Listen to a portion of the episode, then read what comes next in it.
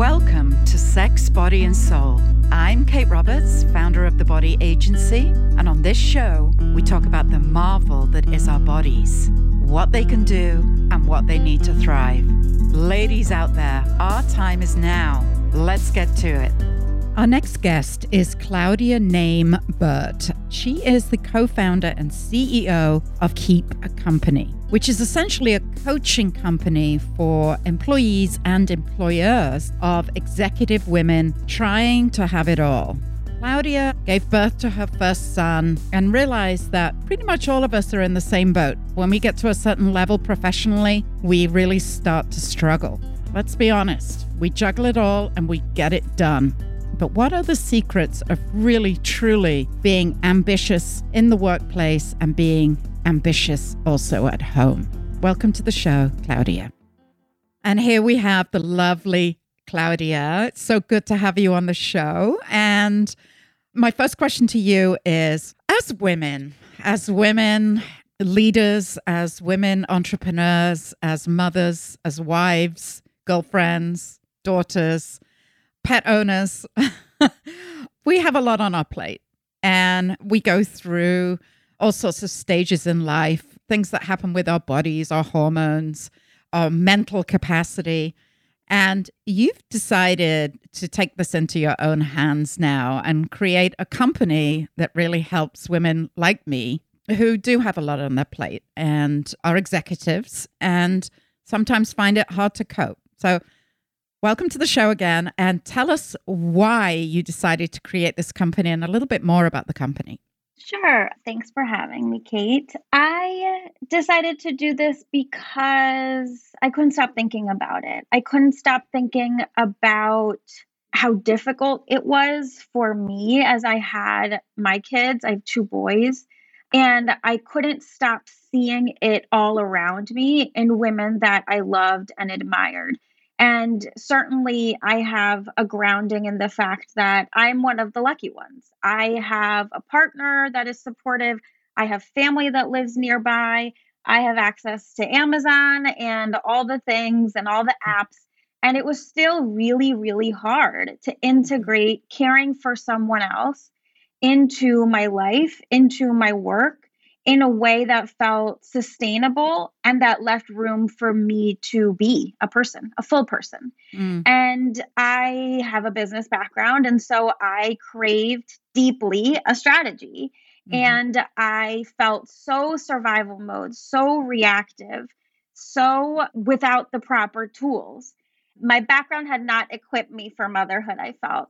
And so mm. my urgency was okay, what would make this easier? If we stepped back and said, what would success look like? What would a strategy be? What if I applied my MBA to motherhood? What mm. would that look like? Applying an MBA to motherhood. I love yeah, that. Yeah, like we we have mm-hmm. built these incredible skills in our careers mm. of strategy and resource allocation and relationship building and negotiation. And we are not applying it to motherhood, to ourselves, to the integration of these things. And so, my question for moms, for dads, for caregivers, for people that care for someone else is what would a version of this that actually worked for you look like? Mm-hmm.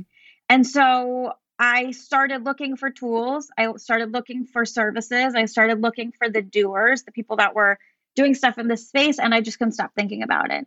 And mm-hmm. so, really, Keep Company was born out of this desire that people, women in particular, mothers more specifically, should be in conscious choice about what is right for them. But we need support and skills mm-hmm. to be able to do that. And we deserve them. And mm-hmm. so I'm hoping to build that for more people and yeah. for myself in the meantime, by the way. yeah. So, what's the company called? The company's called Keep Company. Mm-hmm. And it was born out of this idea that companies are desperate to keep their people right now, mm-hmm. particularly diverse talent. So, women, people of color who are disproportionately impacted by the challenges of integrating family and the demands of life into work. Mm. Many are leaving the workforce since the pandemic, many, many, many more. And so we give employers the resources to retain parents and caregivers at work by supporting those parents and mm-hmm. caregivers mm. throughout all of their lives. Mm-hmm. So if you really think about the picture here, we've gone through, you know, two and a half years, and I think we've got another at least year to go before we can say the pandemic has slowed down. It just seems to be speeding up again now, where we've been at home. We've actually been at home, and I think a lot of us have rejoiced that. But at the same time, you know, we were trying to get on the podcast today. My daughter comes in. This is not the right lunch. Uh, the dog's the, barking. The dog's barking. you know, and I'm like, no, you've got to be absolutely silent. We're doing this podcast. Like, and you have young children. You know, I have an 11 year old, and it definitely gets easy. And I only have one, and you have two, and many other families have more children. And I can't possibly imagine how women do it all. You know, a successful executive, as you say, at the top of her game. She decides to have children. I put off children because I wanted to focus on my career. I had my daughter at 43 because I was so focused on having my career. And I actually remember going to my then boss and saying, Listen, I'm pregnant. I apologized for the fact that I was pregnant and I said it won't affect anything. And, you know, I sort of walked out the office thinking, why did I just say that? That is just preposterous that I have apologized for the fact that I'm bringing life into the world. But there is this stigma that's attached to us having babies, then, you know, breastfeeding in the workforce and juggling conference calls and Zoom calls in between feeding and caring for our family. So, talk to us about that a little bit. Is that the general scenario of what is going on now, and and is it the number one reason that women drop out of the workforce? Yeah, it's. I mean, it's so complicated, right? Like the layers of this are so complex and so systemic and so individual. Like, but there are certainly themes. And I would say part of what we hear is that women feel like they're failing. They're not doing enough at work. They feel enormous guilt at home. And I read something that said women aren't failing, they are being failed. And I think as you share that example, it strikes me that you felt the need to apologize and to say that. And you kind of asked yourself, why did I feel the need to do that? And my answer to that is because the systems around you taught you that you should apologize for mm-hmm. that. The mm-hmm. systems around you were designed for you to pretend like you don't have kids or parents or family members to take care of. Mm. And they were designed for people that had primary caregivers at home. That mm. is mm-hmm. how work was designed. And mm. so we are expected to mother like we don't work and to work like we don't mother. Yeah. And by the way, it's not just taking care of kids, it's taking care of family members, mm-hmm. aging parents, yeah. siblings, etc. And so I think that what we're talking about here is this idea of women having it all is such bullshit to me because yeah. It just doesn't exist. And I think when we talk about balance, balance does not exist. Balance no. is bullshit. Yeah. What is real is integration. Yeah. And at Keep Company, we talk about three different set like parts of a person, let's say, three three facets.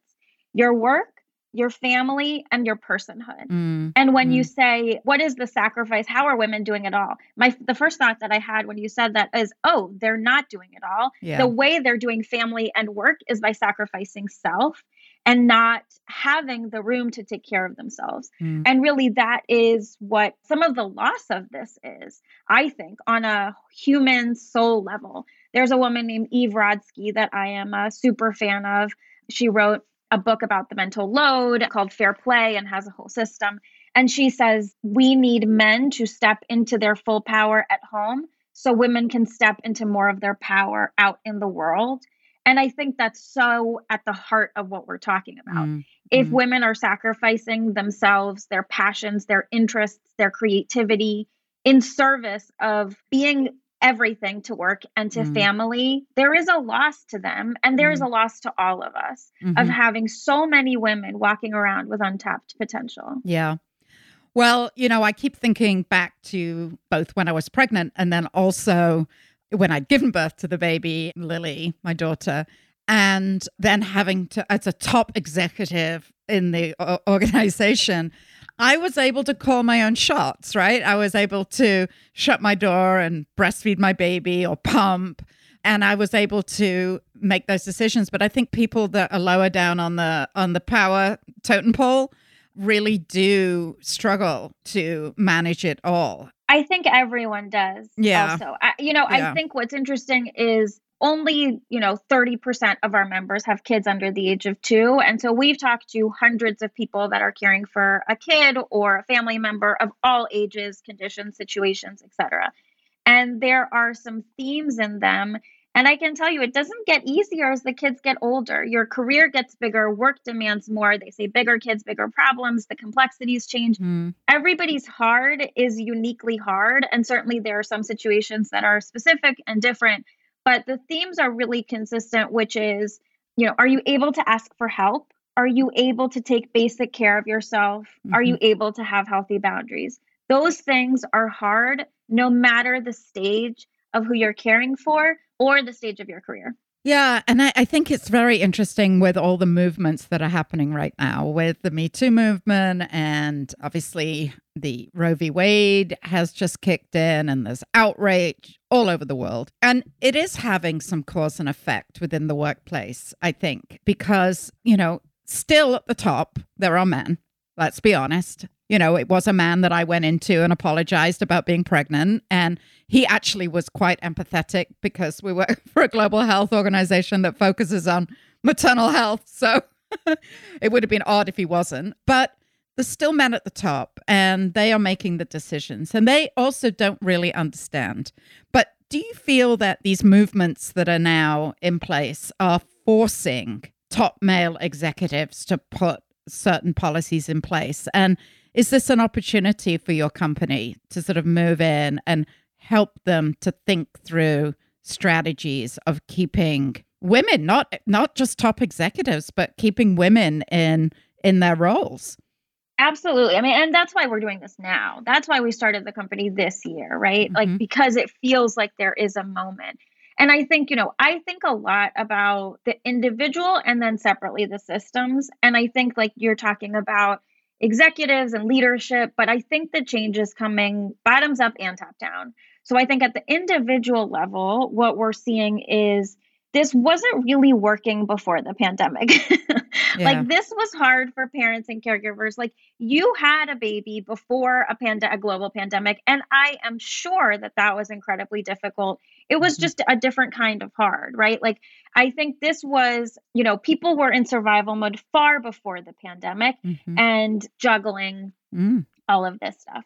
What happened for the individual and the pandemic is that so much was stripped away. The village was stripped away. Yeah, the the support, support. systems were Mhm. stripped away, the the distractions were stripped the away. schools Like the safety net, yeah. Like Yeah. you can go as as literal or as metaphorical as you Yeah. want, right? Like Mhm. it was all stripped away, and you were left with no resources really for caring for yourself and caring for other people. And so after that, I think people are being more honest about how they're doing. The data shows that up to 70% of parents and caregivers have clinical levels of anxiety and depression. I think more people are talking about it. I think people are being more honest that they're having a hard time. And so I think a lot of like the distractions and the noise and the politeness around, oh, I'm how are you? I'm fine. I think a lot of that has been reduced. And I think that everything became more extreme.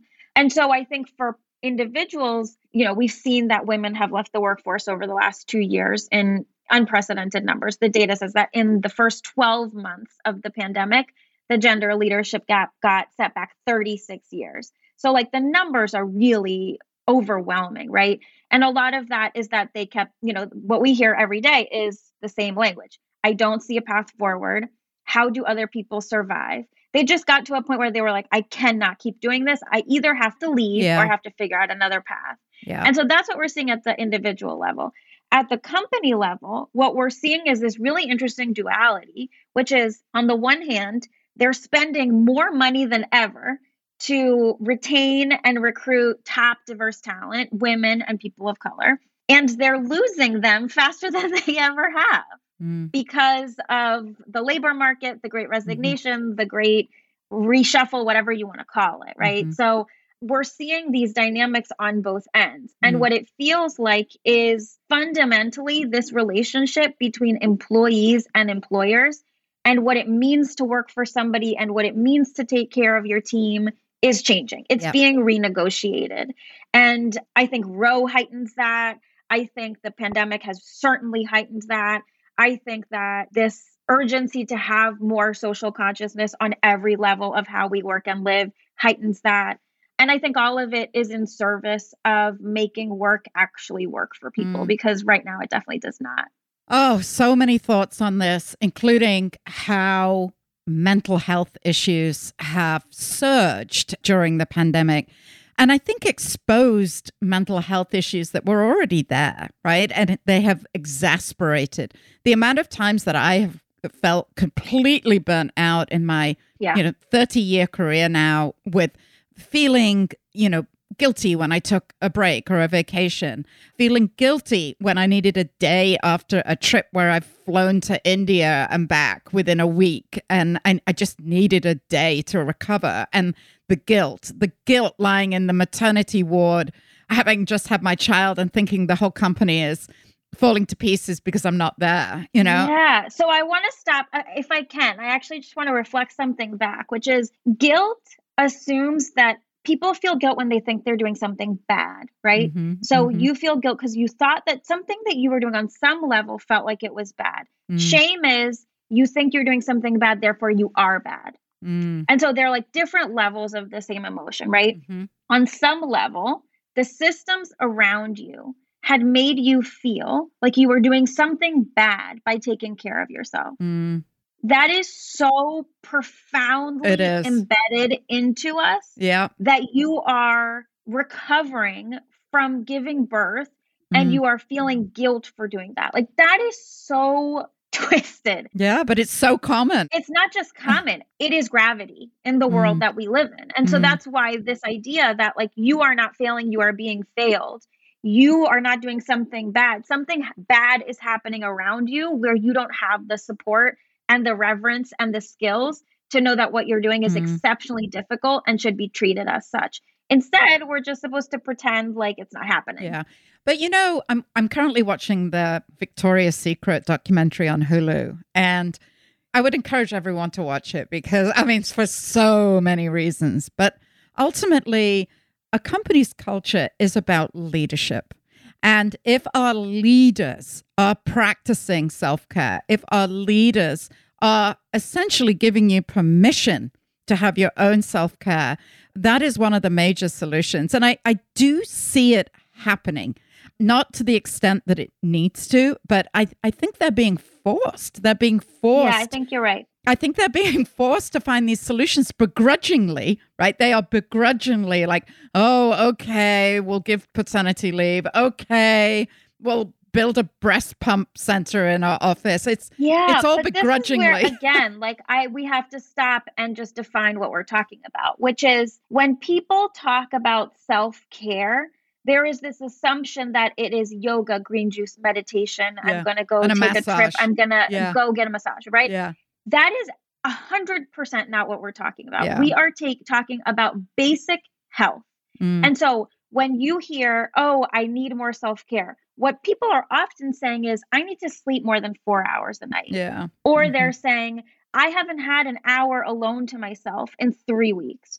Mm. Or they're saying, I haven't been able to exercise or move my body or Mhm. sit down for a proper meal. Like, we are not talking about indulgences. And so I hate this term self care because I think it has been twisted into something that is not really what we're talking about. Mm. We're talking about anxiety and depression in Mhm. parents and caregivers in particular. We are not saying that moms need a massage. We are saying that they need basic health care, yeah. that they Yeah. need basic mental health support. But Claudia, mental health until really, really recently, mental health has not been considered healthcare. Mental Yeah, health, absolutely. like depression, anxiety, has a stigma to it that basically makes you look weak. And people haven't felt comfortable literally saying, okay, I need a mental health day, right? Yeah. Which apparently that exists now. Like we have mental health days, which is amazing.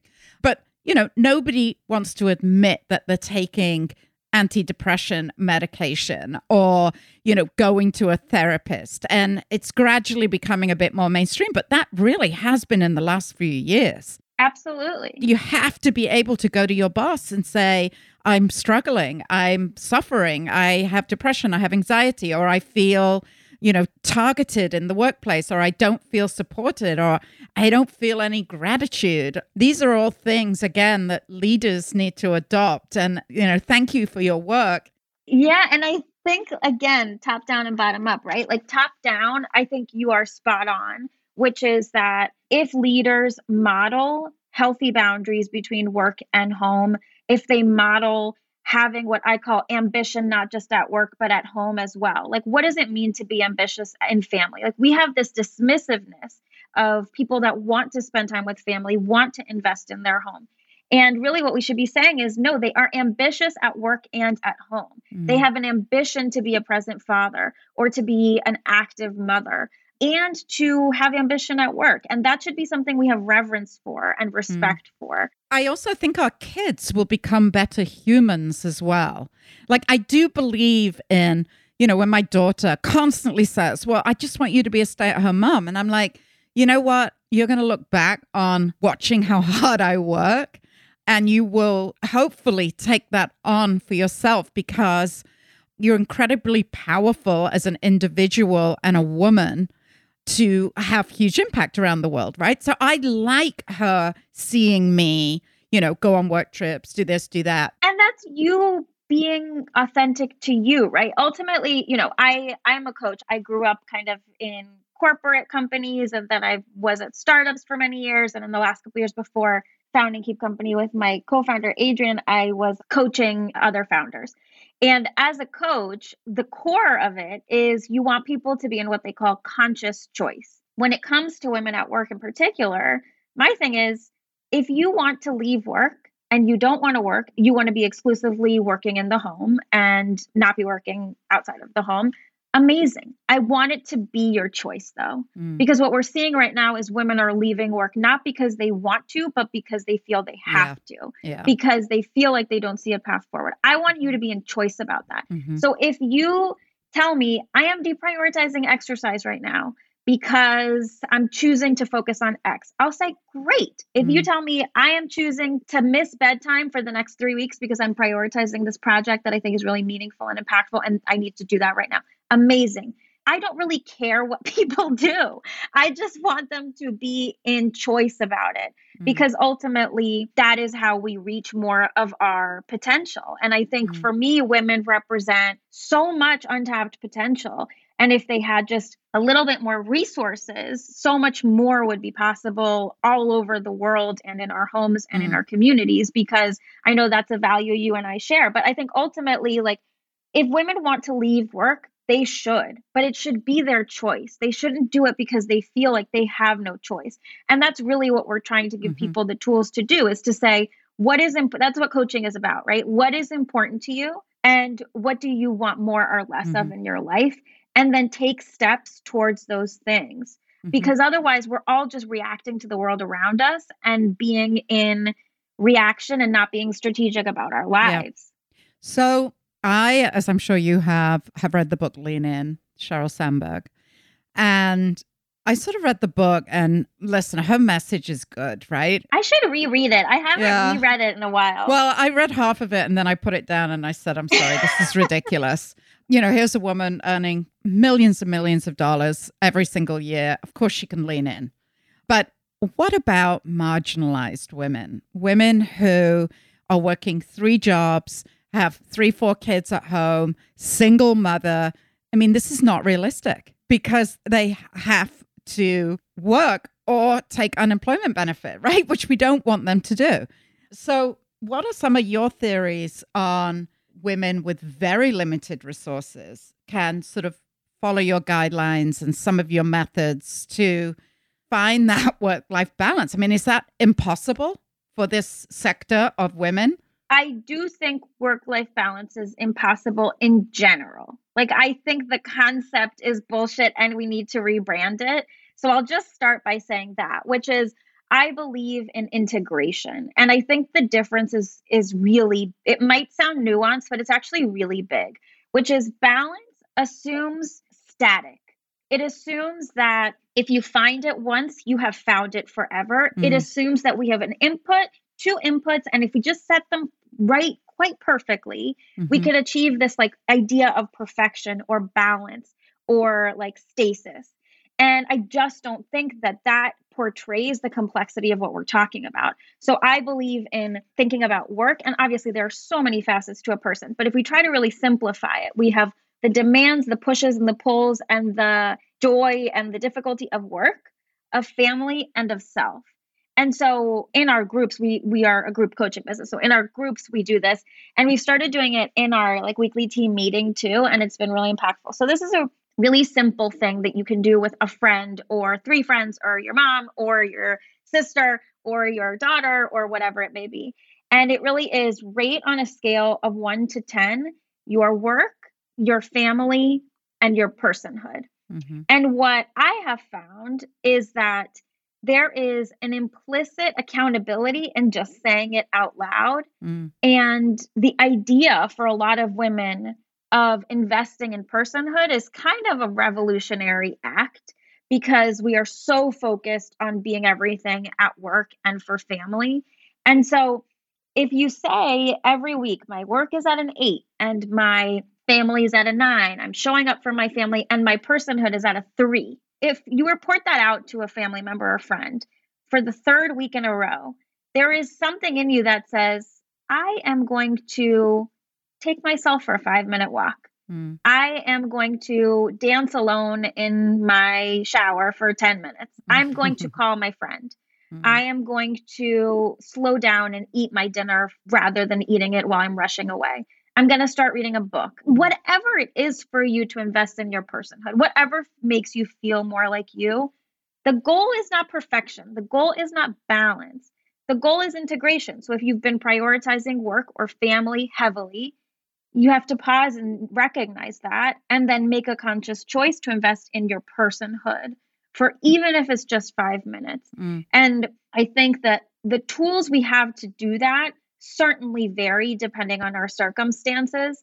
And again, bottoms up and top down. We need to give people the tools within themselves and the skill building and the resources and the support to be able to access more of, of what is possible for them. Mm-hmm. But the idea that that does not come with mm-hmm. systems change is preposterous. Yeah. Like we need change from the at the political level and the mm-hmm. social sector. We need change in terms of insurance. We like there yeah. are so many layers top down that need to change. Like I am focused on employers. I'm focused on companies. I think that is like the first piece that feels like there is a path forward there to make some change there. But certainly the idea that Roe doesn't affect this, the idea that the political structures around us don't affect our ability to access our potential is just not possible. Mm, so mm, we can mm-hmm. talk about individual agency forever. And I believe so much in what the individual human is capable of if they have more support, more tools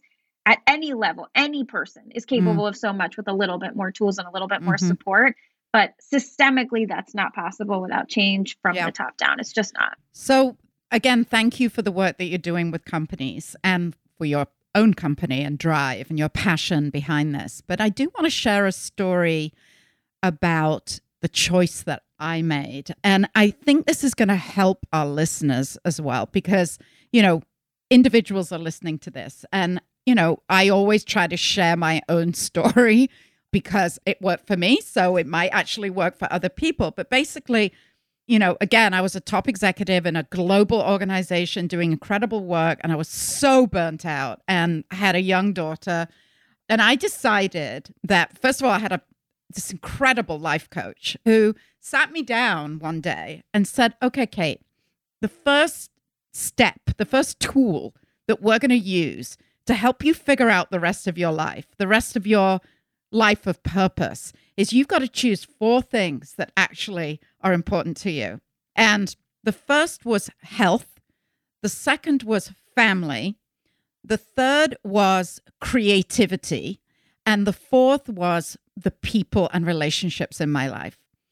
Nowhere in that was going off to speak at Davos or getting on a plane every week and going to the field or going to meetings that I thought would collapse if I didn't do it. So it was a really interesting exercise of really figuring out what was important to me. And then, as you say, Claudia, building a strategy around your layers of happiness and purpose and how to go about that, whether you live on a dollar a day or a thousand dollars a day. You know, that is a great way of really figuring out your work life balance. And what came out of it for me was I realized I didn't want to be in the $600 million organization that I went to the office every single day from nine to seven. I didn't want that. I actually wanted to be at home, having my own company, making up my own rules, being the best leader that I could be was actually what I should be doing. But it took me taking a period of time. I took four months off, and sadly, I had a death in my immediate family, which forced me to do it. But having a little time off and reflecting on those four things that were important to me was life changing. And there's actually a really good book. You and I've talked about it, Claudia Ikigai. It's a great book it talks about some of the tools and that you can use to really figure out your your happiness. And ikigai is the japanese word for a long happy healthy life full of purpose which is a great word ikigai. I would recommend anybody listening to this to read the book. So between us claudia you're looking after the companies and hopefully i can inspire some of the individuals. Yeah i think for us it is the company via the individual right? Like it is it is giving the individual tools and then giving the company tools. I think that I, there's something in what you said which is at the heart of what we do which is ultimately self-awareness and reconnecting with yourself. I think we are particularly as women really encouraged to be so tapped into what other people think what will make other people comfortable what will make other people uncomfortable what somebody's interested in about you, what they're not interested, all of that. We're so tapped into focusing on other people. Mm. We are not encouraged to have that same curiosity about ourselves. Mm-hmm. And I think the heart of a lot of what we're talking about about what makes work and life more sustainable is having more connection with yourself and more awareness about what is hard and easy for you and what gives you energy you talked about creativity. Clearly, that is something that gives you energy. And so you have to have discipline about accessing it because it's fuel for you. But mm. the answer to that question is different. And I, one of the things I hope for is that we encourage women earlier on to have curiosity about what gives them energy. Because ultimately, self regulation, self management is impossible without mm. self awareness and mm-hmm. understanding. Mm-hmm. Yeah. And I think that for me, kind of you you shared a bit about the process of becoming a mom for you. For me, it was an accelerator of growth. It really forced me to go inward and tap back into who I am and what is important to me and what gives me energy. Because I think, like so many women, I had my son and I was obsessed with him and I thought he was the cutest thing that had ever happened. Mm-hmm. And also, all of a sudden, I felt so far away from myself. Mm. I kept having this feeling of like, where did I go? Yeah. And it took me a long time to come back to myself. Mm. And I mm. think that the giving away of myself to him highlighted for me how much I had done that in my life giving away of myself yeah. and not protecting myself for me. Oh my God. I love that. I love that. Giving away yourself. I love that. It it's is so what we true. ask women we to that. do, though. It yeah. is. We ask them to sacrifice themselves yeah. in service of others. Yeah. And you know what I think is sustainable? A version of work life integration that actually leaves room for you. And that's ultimately what we're after, right? So for mm-hmm. me, that was a process finding five minutes. Finding an hour and having curiosity about what would fill me up and reconnect me to myself in those pockets. And certainly, like as your kid gets a little bit older, you have access to a little bit more time, possibly. But the discipline to keep coming back to yourself, mm. I think, is really important. And for me, motherhood has accelerated that and mm. forced me to do a lot more work on myself because there's less time, there's less distractions. And so if I only have an hour, I better do with it something that will give me a lot of energy, yeah. right? And it requires discipline for sure. But I think for me, it accelerated so much self growth and allowed me to kind of encouraged me to heal a lot of stuff and mm-hmm. learn a lot more about myself. And by the way, that is so that I can be the way you were talking about with Lily earlier. Like it is so that we can be better parents, better yeah. models, better at work, but also it's just because we deserve it. Like, can we stop growing on behalf of other people and do it because yeah. we're worthy?